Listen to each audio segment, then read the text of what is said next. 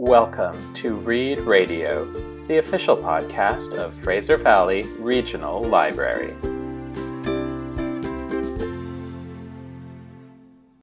Hi, my name is Brienne and I work at Tsawwassen Library. Today I'm going to tell you about Jenna Evans Welch's Love and series. These young adult novels are about teenage girls traveling overseas and the adventures they have in the countries they're in. I'm going to focus on Love and Gelato and Love and Luck. In the first book in the series, Love and Gelato, we meet Lena as she moves to Italy after her mother Hadley dies. She's being sent to live with Howard, her mother's friend from her own time living in Italy. After arriving, Lena is given her mother's old journal and she's determined to find her father through reading it. I really enjoyed the way it felt like two different stories in one book. We have Lena coming to terms with her new life, discovering who she is, and forming new relationships with people in Italy. We also have Hadley's story, told through her journal entries. I like unraveling the mystery of Lena's parentage along with her, and I really like the description of the food.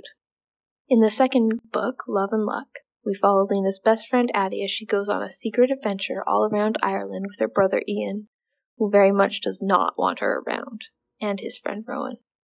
Ian is beyond angry at her for reasons that are soon revealed, and he just wants to do a secret project that he's been working on. Addie has a project of her own, getting over a heartbreak by going through the activities laid out in a handbook she finds called Ireland for the Heartbroken. As they travel around, Addie begins to recover and makes steps towards reconciling with her brother.